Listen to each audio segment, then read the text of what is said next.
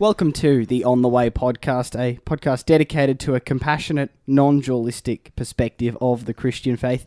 My name is Dom Fay, and I'm joined by our regulars today um, for a discussion on the public image of Christianity. Sue Wilton. Hello, Sue. Hi, Dom. Good to be here. And uh, Peter Catt. Thanks for joining us again, Peter. You're very welcome. It's great to be with you. Now, uh, this topic, I guess, is one that we uh, have all been discussing. That's been close to all of our hearts lately. Seeing the um, the Christian voice on the same-sex marriage plebiscite in Australia, seeing the fact that probably the most unpopular president of all time in America, Donald Trump, was elected on the back of the evangelical Christian vote.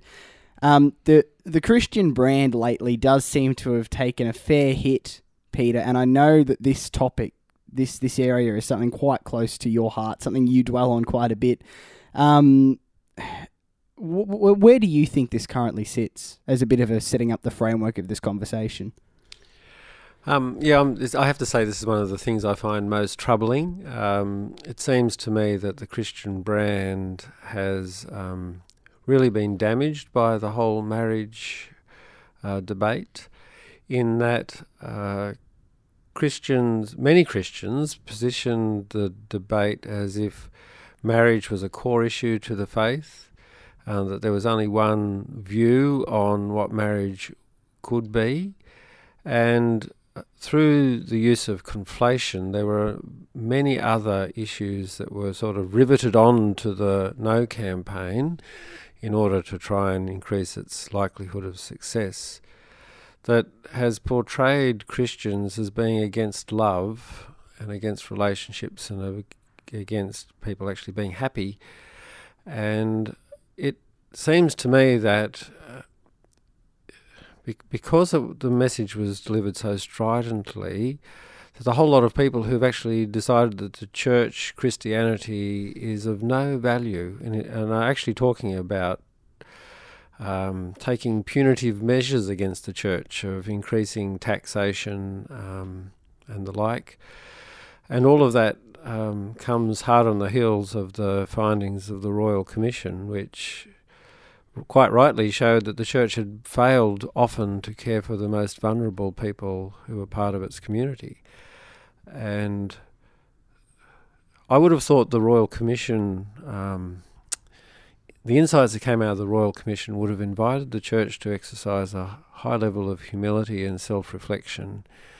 And the marriage debate was uh, delivered in such a strident um, way that it seems to me that the humility, the gift of the humility that could have come our way as church, certainly wasn't embraced. And if it had been embraced, there would have been a very different uh, offering from the churches or many of the churches in the marriage debate.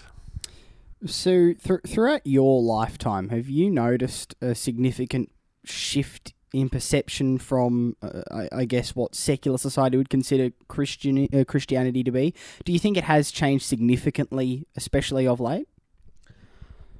I, I think I'd actually say no. I, I think that that's part of the tragedy for me is that um, you, you embrace a faith and you know you've had this experience of, of grace and a sense that love is at the heart of everything and you follow Christ, and yet you see in this public image and has been. I mean, I've worked in schools, and you get the the image. Um, for, from young people growing up, that has been very much this is something that is essentially um, anti happiness, anti love, uh, very puritanical. It's about obeying the rules, believing the right thing, and judging other people, you know. And I, I feel like I've spent the last 20 years of my life trying to unravel that message and trying to point to how um, it doesn't actually fit with the heart of what the gospel's about. So, no, Mm. I, I would actually say uh, I think there's a perhaps a greater intolerance, but I think that's justified on many levels. Um, but I, I don't see that the image has um, shifted that much. I was talking to a friend recently about uh, who, who is not of faith about their experience of of the the Christian religion, and they told me largely they have two experiences. One is seeing people on the street come up to them and tell them essentially their soul is damned unless they convert, and the second is seeing people in the media uh, talking against same sex marriage or maybe against abortion or whatever it is. And so their perception of Christianity was, was firmly rooted in fear, um, being basically being against things rather than being for anything.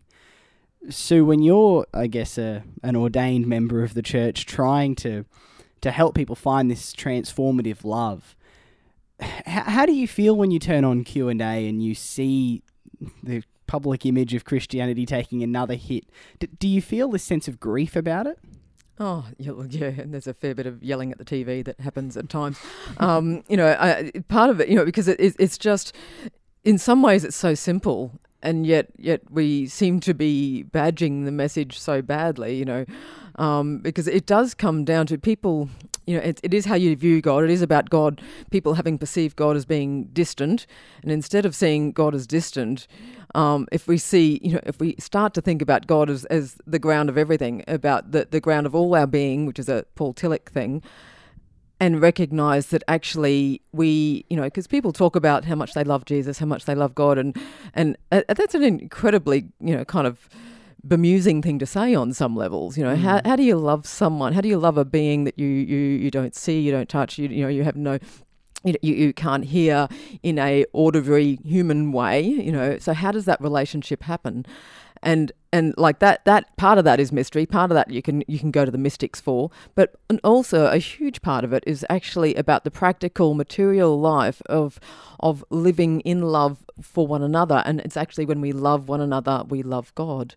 And in those relationships you know so when we see someone on TV who's who's saying, you know, sparking off about these are the this is what we you know like a, a moral kind of position that um, that they're maintaining and saying this is what Christianity is about, which is essentially about what you believe and believing the right things and obeying the rules. Um, they miss entirely what is an incredibly strong message all through Scripture that you love God through loving others and that's that dynamism of, of the Trinitarian relationship too. That that we're invited into relationship always, and the way we love God and the way we experience love mm. is much more grounded and much more simple than a whole list of rules or a whole list of beliefs that you have to subscribe to. I uh, I remember very early in my radio career, in my media career, I was told that you can be many things in the media, but one thing you can't be is boring. You have to have an opinion, you have to have a viewpoint and uh, this this is I think part of the problem is that um, and I think you've mentioned Peter that, that shows like Q and A have no interest in getting somebody like you on because they want somebody who will who will fit the role of the the Christian who will argue against this person. They don't you, they don't want you on who's going to practice or preach non-dualism because that's not going to be interesting television. That's right. Uh, so the, the ultimate Q and A, I guess, was George Pell having a bun fight with Richard Dawkins, and so we had Richard Dawkins who who took a real narrow scientific line, fighting George Pell, who put forward all sorts of smart theological arguments, and I thought it was some of the most boring television I've ever seen in my life. But it but it fitted the mould of for and against mm. rather than both and. And I think if we are going to explore this theme of non dualism, then we need to find ways to be in dialogue with one another, even if we disagree. So, you know, it would have been a far richer experience if Richard Dawkins had been able to share what he thought uh, gave him life, and George Pell was able to share what he thought gave him life, and for them to be able to say, um, I hear you. Mm. And now that we're in dialogue, where does it take us? Um, and I think one of the things the church has missed is at the heart of at the heart of what we're on about is this beautiful mystery. And we keep having fights about things that are not essential. So when I was exploring faith as a young person, I kept on meeting people who insisted that I had to accept that the world was four and a half thousand years old, or six and a half thousand years, but yeah, constructed in 4,600 BC. Um, and I had to accept that Noah's Ark uh, had been sitting on Mount Ararat, and I had to accept I had to accept this whole package of things. Mm. Um, rather than I had to you know, at the core, at the core, eventually I discovered was this idea that I was actually loved to bits, and now I can see richness in the creation stories by not taking them literally, but still taking them seriously, um, in a way that doesn't require me to believe this particular understanding of creation or that particular understanding of creation or that particular understanding of the human person. Um, and I think I think we get too caught up on making essential that which is very much secondary. And I guess you know one of the hopes I have for podcasts like this is is asking that people come back to so what are the essentials? Uh, what you know, as um, you know, so what is it that we we can celebrate together, and what can we live with in terms of diversity? Mm. So you know, when I was much younger, I used to love having fights over creation versus evolution, and eventually I got to the stage where I realised that that was me playing out my resentment against those who I had perceived had kept me out out of the faith for years um, and I had to let that go, and so I won't I won't have that argument with people anymore. I will enter into conversation, but when it gets to the point of well, you know, okay, so you believe that and I don't, um, there's no there's no there's no uh, benefit in pursuing the argument any further.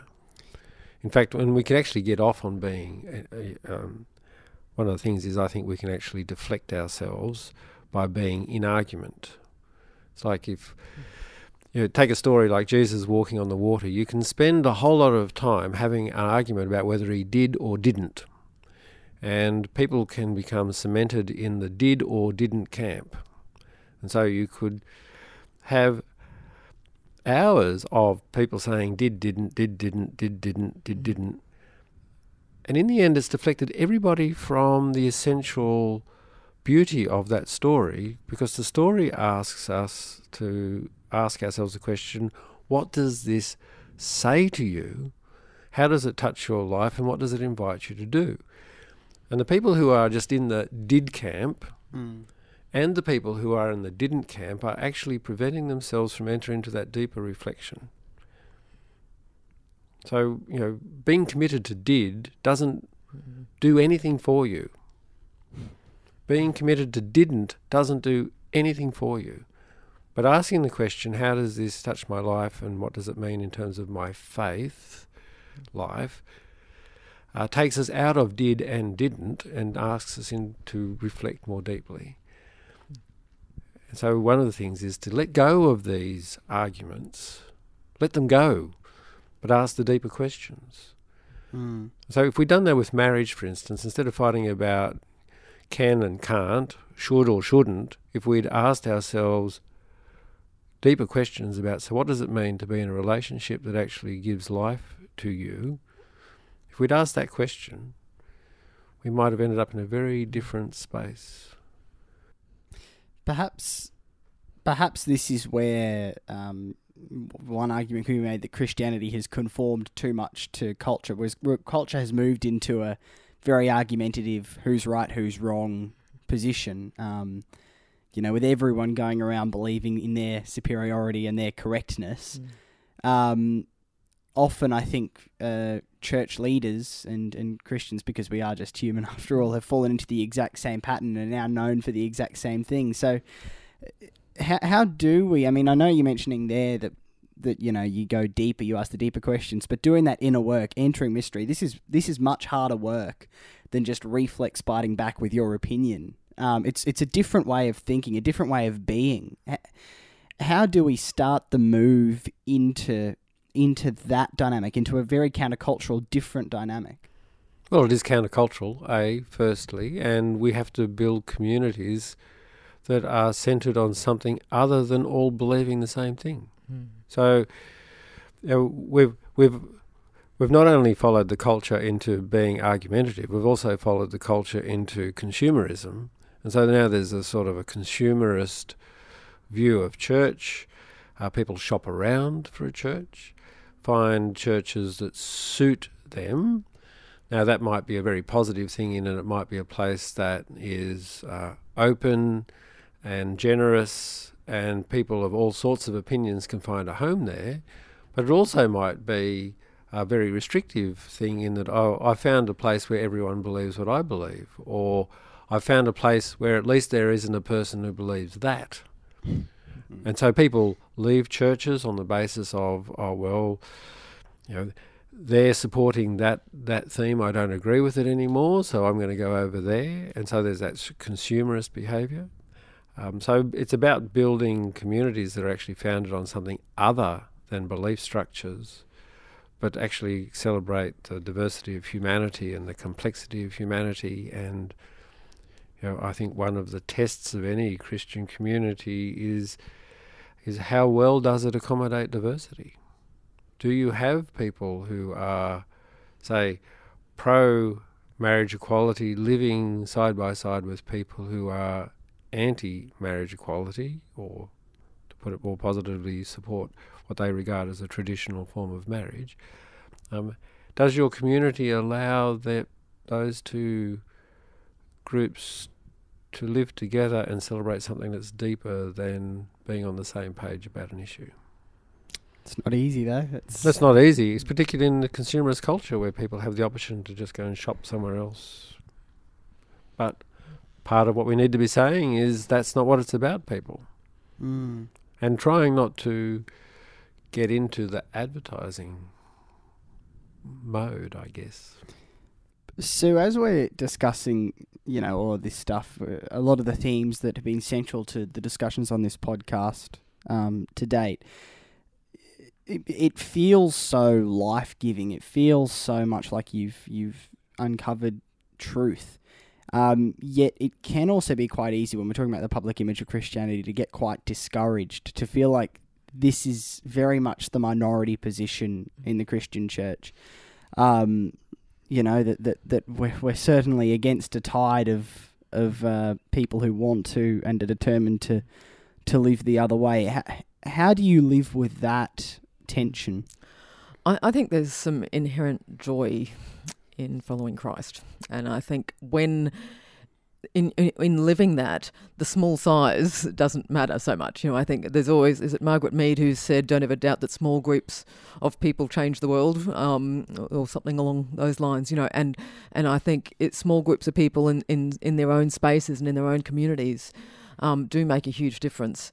And you know, you can and because I think everyone's tired of the kind of partisan arguments and the you know the toing and froing.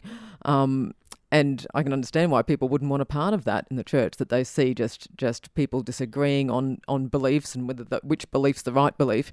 Everyone's tired of it. I'm tired of it, you know. And yet we have the opportunity instead to just get in and live something different, you know. And so you just sort of step to the side of that and so it doesn't get discouraging, I guess, because um, you know, despite the occasional you know frustration at, what appears on the media, uh, then you get to get on with it. You come back to your small groups of people, and you come back to finding ways to to live within love and, and caring for one another, and acting for justice and working for peace. And you see other people who are so excited about doing the same thing, you know, and, and that enlivens me a lot there is a temptation within me, and I'm sure you have both felt the same temptation. I'm sure anyone in this vein of faith has, that you almost want to move to something new and distinctly say, put a message out there, we are not them. This is different. Come here, this is different. You will find something different here. Um, simply because the, the alternate messaging is so opposite to what you know we are discussing and what we, we, we hope to live by. Is that in any way something worth considering, Peter, or is that just buying into the dualisms we're trying so hard to avoid?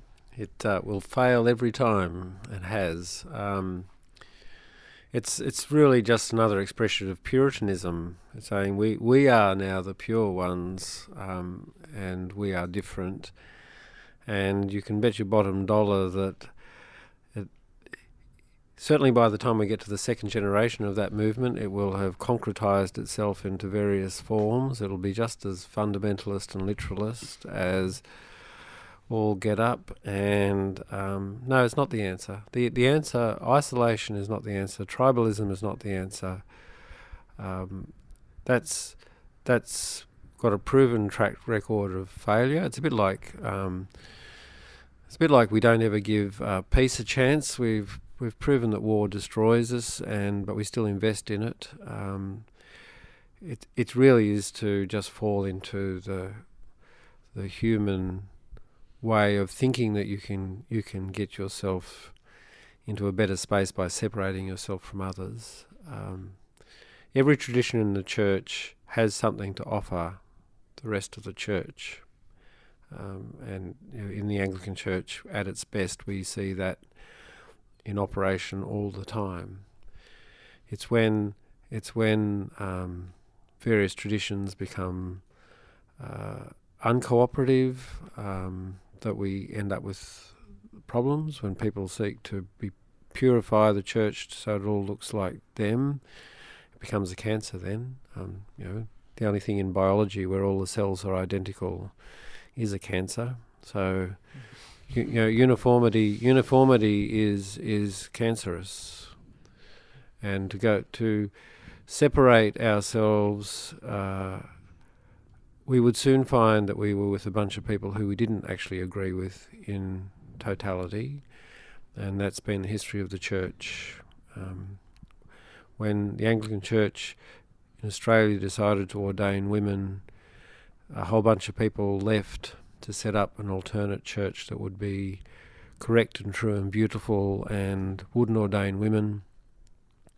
And within um, a decade, that church had disintegrated into a huge number of tiny splinters as they realised that whilst they were unified by being anti the ordination of women, over time they realised they had diversity of opinions about which prayer book should be used, uh, whether gay people should be part of the church, and the list went on, and, and they just kept on dividing and got smaller and smaller. So it ended up being the in, they ended up in the ludicrous situation where most of the clergy that left the Anglican Church became bishops of incredibly small little splinter groups. Um, because it, it really is just Puritanism and it doesn't work. We have to be in the mess, we have to be engaged. Um, we have to face the bits of it that we really, really don't like. And I'm, you know, I have been so deeply troubled by the damage done to the brand, by the marriage equality debacle. Um, but I know that the future of the church is not for me to walk out thinking I'm walking on the moral high ground to set up a church that's better and more generous and more open than the others because I've actually just locked out a whole bunch of people by doing that. I guess you just become the part of the problem you're so so ampli- against. amplified the problem. Yeah. Yeah. I, I think I, I read once that there are as many different versions of Christianity as there are people who believe Christ- in the Christian faith. That that there isn't one correct way of doing it all, or one one person who's got it all right, or one denomination that's sorted it all out. But but that actually, as uncomfortable as it is, diversity is is necessary. But you, you can't deny uh, how difficult it is when some people aren't aren't just having a slightly different perspective, but the polar opposite. The, the you know something that is not life enhancing or life giving, but life restricting. Something that is that is bigoted and, and, and hurting rather than helping and loving. Yeah, and how how one lives uh, lives with that is the constant challenge. But um, that's who we are. That's people. That's humanity. If we resign, in a sense, if we resign from a part of the church because we don't like it, then we'll end up resigning from humanity because we don't like that either. Mm. And how we how we project um, into that uh, something else is is the constant challenge.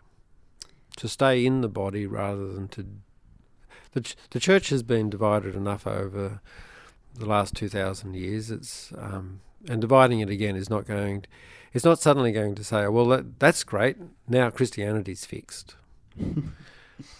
It's it's part of part of the complexity of being a human being. It's it's the stuff we face in a lot of families. It's the stuff we face in in countries, and increasingly there is this push towards Puritanism in all its forms. So you know, we want, you know, Britain wants to be separated from Europe. I mean, it's it's it's really if if we fall for that, we are actually just giving in to the spirit of the age, and that is the spirit of the age. It's about dividing people from one another, and the countercultural, the true countercultural movement, is is to work out how to build community where there is diversity. So, Sue, when you're in conversation uh, with somebody who is so insistent on something you don't agree with, um, whether it is an anti same sex marriage position, perhaps, whether it is a literal interpretation of, of scripture.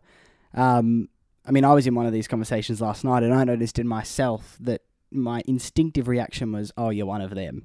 um, and was to have a bit of an eye roll and probably look for the first exit out of the conversation because I knew it wasn't going to be a fun one. But you know, if the call is to live with diversity, what can you what what could you do? What would you do in that in that conversation? Look, I think there are times when you just know you're not going to get anywhere too. Um, you know, and we all, it's interesting you mentioned the words, you, you, we all have our own buzzwords, you know, we, because we are basically tribal, mm. we will have certain words that we use and we can recognize, we're probably instinctively much faster at recognizing one another's complex positions than we might anticipate. You know, uh, that people just say a couple of words and we go, right. And we put in a whole package of things that may or may not be accurate, mm. but we associate. That's just what we do. Um, but I think there's a challenge to make sure that I watch my own language then. Uh, to go, well, what language am I using, whether it's divisive or not, and try to stay in that conversation. At, you know, the, the fact remains that I can have a much, what feels to me like a much more life giving conversation with most atheists than with many other Christians.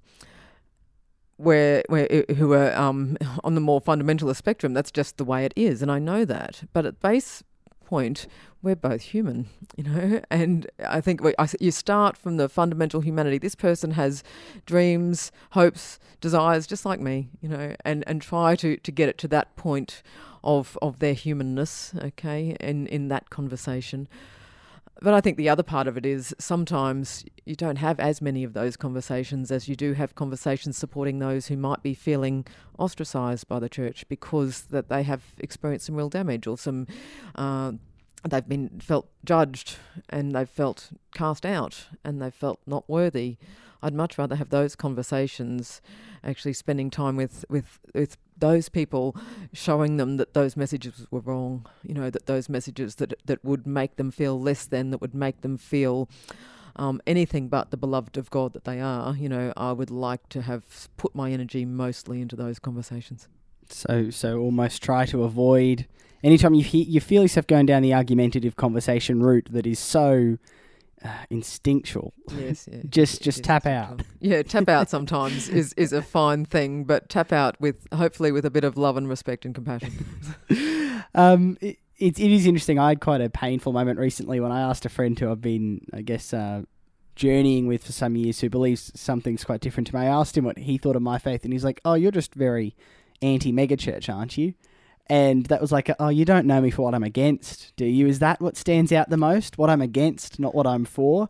And then I realized that I'm exactly in with everything that I am against, I suppose. Um, and when we are talking about rehabilitating the public image of Christianity, you know, there is, as as we've discussed, the temptation to say to do it this way, to do it our way, to to put our message out, a counter narrative instead of their message um, which even then their message, you know, it is so dualistic, so tribalistic. It, the rehabilitation job is a much more complex one than that, and it, uh, it clearly involves going beyond the mind, going beyond the ego, going beyond the need to be right. Practically, Peter, what are the what what can the steps be? How can we, how can we, I guess, rehabilitate a public image that is is so far down the drain, seemingly at the moment? Uh, first and foremost, I think it's it's about focusing on the positives. Um, you know, I, you know, I've I've certainly been an advocate for marriage equality for a long time, um, but one of the one of my rules in terms of my advocacy was, um, to the best of my ability, not to attack the other. And so many a time. Uh, a reporter would ring me and ask me something about marriage equality, and the first question was always, "So why do you, you know, why do you support marriage equality?" And I would put the positive case about love and social evolution, social evolution of institutions and stuff like that. And invariably, they would ask me sort of to comment on something that someone else had said, and I would try to refuse to do that. So I wouldn't enter into the them versus us way of doing media. I just tried tried to the best of my ability to talk about how I saw it and not to attack the other. So simply to state the case, the positive case. And you know, quite a few times I realised, you know, that that actually meant that what I'd said didn't get reported because what they really wanted was me to say so and so from the ACL is wrong or stupid or horrible or you know, Cro-Magnon or you know something. Um, and because I wasn't prepared to give them what they wanted, I didn't get reported. But I think that's the only way that we can um, legitimately uh, talk about the gospel is to focus on what it means to us, what it's done for us, what it means to be part of a community that celebrates what we celebrate.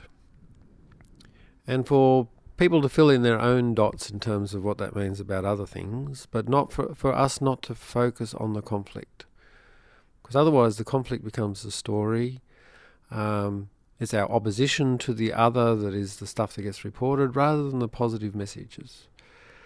And it really is about making sure that we just don't give in to, again, the spirit of the age, which wants us to be in conflict with one another, wants to highlight difference, and doesn't really care about what the differences stand for. So um, many many of the things you see on TV, you come away knowing that people disagree with each other. So it's, this is what political debates are all about. You know, the political debate is always about just saying I am different to them, and even using non-facts or false facts to accentuate difference. We see it in the refugee area all the time. Know, the Labor Party constantly criticises the Liberal Party for the fact that the people are still on Manus and Nauru when the Labor Party put them there. And they say, "Oh, we, we would have them off by now." Well, that, you know, that's just a, you're, you're, splitting hairs. You know, you, but you're trying to make political capital by accentuating or making or creating difference where there is none. You know, their policies are essentially identical. We'd be where we are in refugee policy, no matter who's in power, and until someone decides there's another model, a positive model, it won't change. So for us, the same. It's the same thing. We can either accentuate on the difference, and we can highlight the difference, and we can point how we're not like the other, or we can simply say our job is to proclaim the gospel as we see it, talk about the positives, and not get drawn into the arguments. Not to get not to get drawn into the accentuation of difference.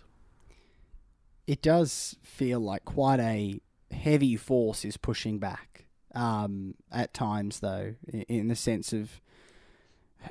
And we, we chatted about this being the minority position, which even that is quite um, conflict based language. It suggests there is a force against us or something along those lines. But but that this doesn't seem to be at least the widely reported, widely held, widely known position of the Christian faith. So how do you because it, it, does feel like so much work needs to be done to rehabilitate this public image it is i mean uh, uh, you said in an email when we were discussing this podcast peter that it's getting more and more trashed and then the the damage is not being repaired when when the church changes its position or, or comes to accept. When there is so much work to be done in rehabilitating the image of Christianity, so much work that, that needs to be done in turning this around, or, or I guess showing more of a loving sense. Do you ever feel like like it is too much? Like like how do you climb this mountain? How do you I don't want to use the language of achievement, but how can how can we how can a difference be made? Yeah, um, see, I'm, I'm not I'm not sure that that it is the minority position. It may not be the most organised position. Um, like a marriage equality. You know, every survey after survey after survey showed that the majority of pew sitters in every tradition were in favour of marriage equality. So to you know to argue that that was the minority position, even though in terms of what we saw in the media, it would be seen as the minority position, is um, so I think it's far more complex than that. And I also, um, you know, I'm constantly fascinated because you know that what what could be seen as the majority position, that of traditional marriage and Christianity, has taken onto itself the idea that it is the underdog and the one that's being oppressed and suffering. So I think there's actually some danger in in sort of using that sort of understanding. I think one just sticks to what one sees as the positives and just, and as Sue said, small group. Who cares if it's small? Um, again, our culture says that bigger is better, and you know Donald Trump, you know, has got the biggest button um, on his desk, as if because having the biggest button matters, and we we have sort of in the church also fallen for the idea that bigger is better, bigger is righter. Um, that being the one that gets heard most is makes us the mostest rightest one. You know, so I think I think we can challenge the culture by simply doing what we do and doing it well, uh, building communities that are good and loving. And if it's five people, that's beautiful. If it's 500 people, it could also be beautiful. It's not more beautiful because it's 100 times the size, but yeah, we do have that sort of idea that bigger is better, and that's again a cultural thing. And I think we just do away with all of that conversation, all of that comp- um, comparison, and talk about what it does for us. And I think in the end, that's what builds communities and if you don't focus on growth, I think growth comes. But if you get so caught up on growth, you'll either end up with growth that's just for growth's sake, or you'll not grow at all because you're actually not speaking to people. So I think I think we just have to push through all of those cultural those cultural norms. So we don't need a revolution. well, we we do, but it's the revolution of the small group, the revolution that comes from a, that small group of people just living the authentic life, and that's what you know. We look at so many of the transformational moments, and uh, in our his, in history, and they can be traced back to little groups of people um, sticking to their guns and living the authentic life. Slavery was overturned by a very small group of people. The Clapham sect of uh, in in England were the people who held the vision, and eventually it spread. Segregation in the U.S. was overturned by uh, Rosa Parks sitting down in the front of the bus saying, "I'm tired."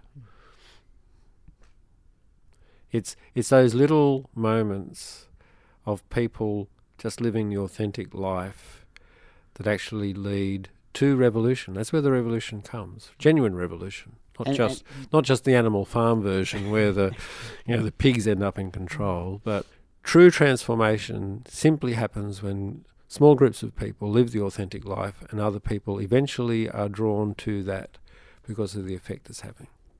I suppose rarely is overhauling enormous revolution the intention with those communities either.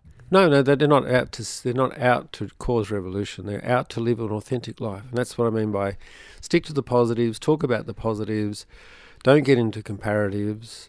Um, people people will work out the comparatives if they need to. So someone who's someone who's grown up in a fundamental fundamentalist household will recognise in a different community that which they seek, and you don't need to tell them. Mm. You don't need to say, hello, we're here, uh, we're not fundamentalists. They will pick that up, either because you've got a rainbow flag out the front or because you offer hospitality to the homeless, or they will see it. And I love it when we have people that come in here and say, you know, we've been watching you for a while because they have been seeing things. Or they come and say, there's something about you guys in here and something about this place. And it's that picking up of, of a community living living differently, living in that counter, countercultural way, living actually lives that are based on forgiveness, for instance, you know, living actually into forgiveness of self and forgiveness of others and living in caring for one another and having an eye to, to, to justice and to how do we live into the peace we want to see. So, how do you stop that, I guess, Sue, from following its natural human urge to then form tribalism? You know, to, to say, yes, we're doing it great, we've got the best group. I actually think the Eucharist does that. I think that's the, the the, centering thing that we do every week. You know, what what stops us is we come back, we break bread around the table together, we share a cup of wine, and we meet Christ as the broken people we are all together, not as leaders of some incredibly successful um, new tribal group that's going to take the world by storm. We're just humble, like humbly coming, knowing that we are broken you know and, and and when we see one another there then it's about just faithfulness to that message of Christ who came and gave everything that we come and gather and and live faithful lives rather than aiming to live successful or popular or you know um, in in the media version you know what looks like a victorious you know uh, a, a sort of institution. You know we just live faithful lives quietly it, it does seem that so much of an emphasis of, on this is is on being countercultural in so many ways, in, in being, you know, having dialogue instead of being argumentative, in being, you know, maybe small instead of large, quiet instead of loud, um, humble instead of uh, full of ego and, and success. Um, it is funny. They're not new ideas, Peter. They're, these really are these really are a, core to the faith, but somehow lost over time. Well, and it doesn't. It does mean that our spiritual practice has to be our first practice. Um, we have to spend time in prayer and meditation and worship, and for those to be the things that we allow to transform us and to inform us, um, so that we do um, constantly see the role that our ego wants to play and constantly see um, how we, we, we, we want to be successful in the terms that the world puts before us. We, you know, we're, we're asked, you know, we're asked every year to feed to the diocese, you know, numbers for Christmas and and the number of people who are here on a Sunday. And you know, when the numbers go up, we rejoice, when the numbers go down, we get sad. And and and and recognizing that um, that we're invited into that same space by the church to um, to look into success and failure in terms of numbers. Um, to be tempted to have our egos stroked, um, and and basically having to keep coming back to the spiritual disciplines. Um, you know, the clergy team are all uh, insistent on having spiritual directors, and we spend a lot of time talking with each other about about what's going on for us and in us in in this community, um, so that so that those spiritual d- disciplines are forever calling us back to the center. Um, it's an ongoing work, um, a vital work, and and the whole community is called to that work, which is why we spend so much time promoting the smorgasbords of, of spiritual offerings, so that uh, you know people people who find themselves centered by meditation uh, find themselves a place to be centered, and people who need body prayer can walk the labyrinth and find themselves centered. People who are Eucharistic can um, find themselves kneeling around the table and find themselves centered, and people who who find music is the transformer, transformative uh, thing in their life can come to beautiful music and find themselves centered and transformed and challenged and you know, and it's sort of one of the principles we take to our preaching is that preaching should be something that first and foremost challenges the preacher and then hopefully challenges those who listen.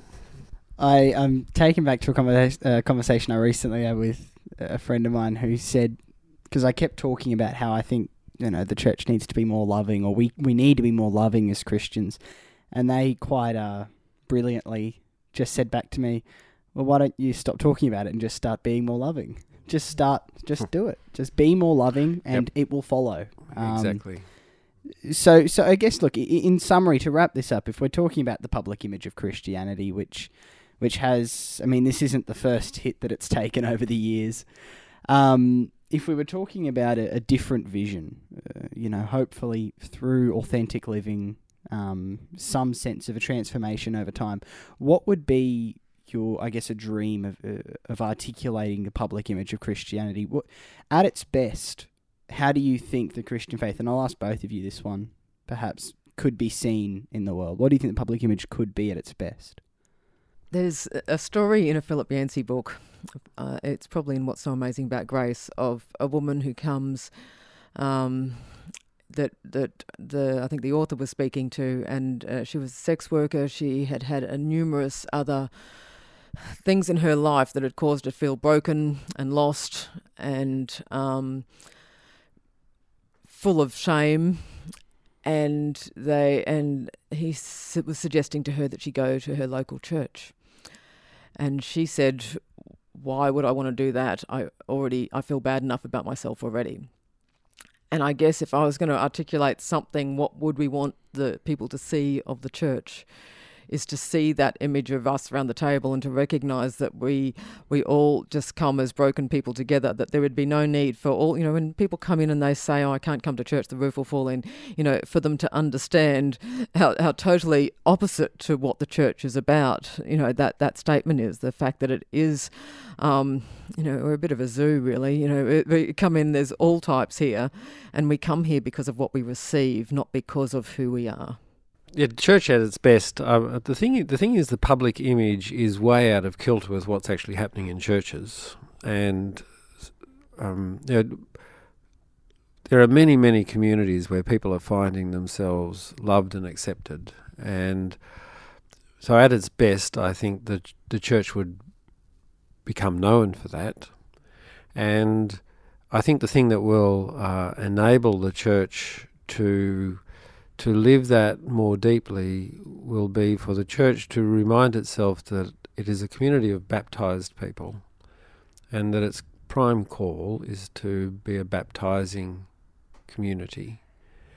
And that that call means that each person discovers that they are unique, uniquely loved, and that they have a unique ministry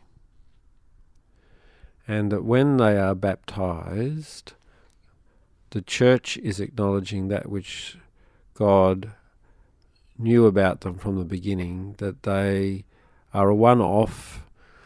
There will be no other one of them, and only they can do what they've been called to do.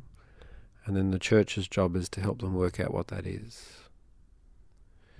And if we saw each person as Christ, which is why we use the term christening in the baptismal liturgy, and celebrated the fact that they are fantastic simply because they are, because they are a one off, and that each person was able to understand that about themselves as well, then the striving would cease, the acceptance would increase, and a whole lot of stuff that divides the church from itself and from society would just simply fall away. If we made that our focus. So it is really a deep humanitarian. I think, you know, I think Jesus first and foremost was a humanitarian. He thought that people were great. The structures should only be seen as great if they made people great. If they diminish people, then poof, get rid of them.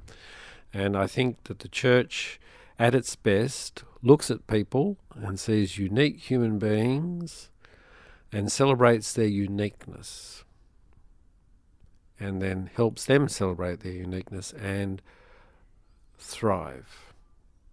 So we end up being wounded healers. We end up being broken life givers. You know, we end up being people, essentially people of grace.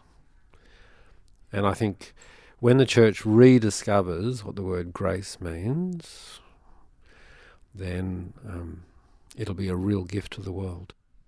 It is remarkable um, with the two of you, with this cathedral, uh, in a in a time where the public image of Christianity has taken such a hit. Every time we have one of these conversations, they always end on a very hopeful, optimistic note. The journey is always unfolding, and um, and you always see the hope. Well, we will uh, we will wrap that up there. Thank you so much, Peter. Thank you so much, Sue. Thanks, Dom. And uh, we'll be back with another episode of the On the Way podcast shortly.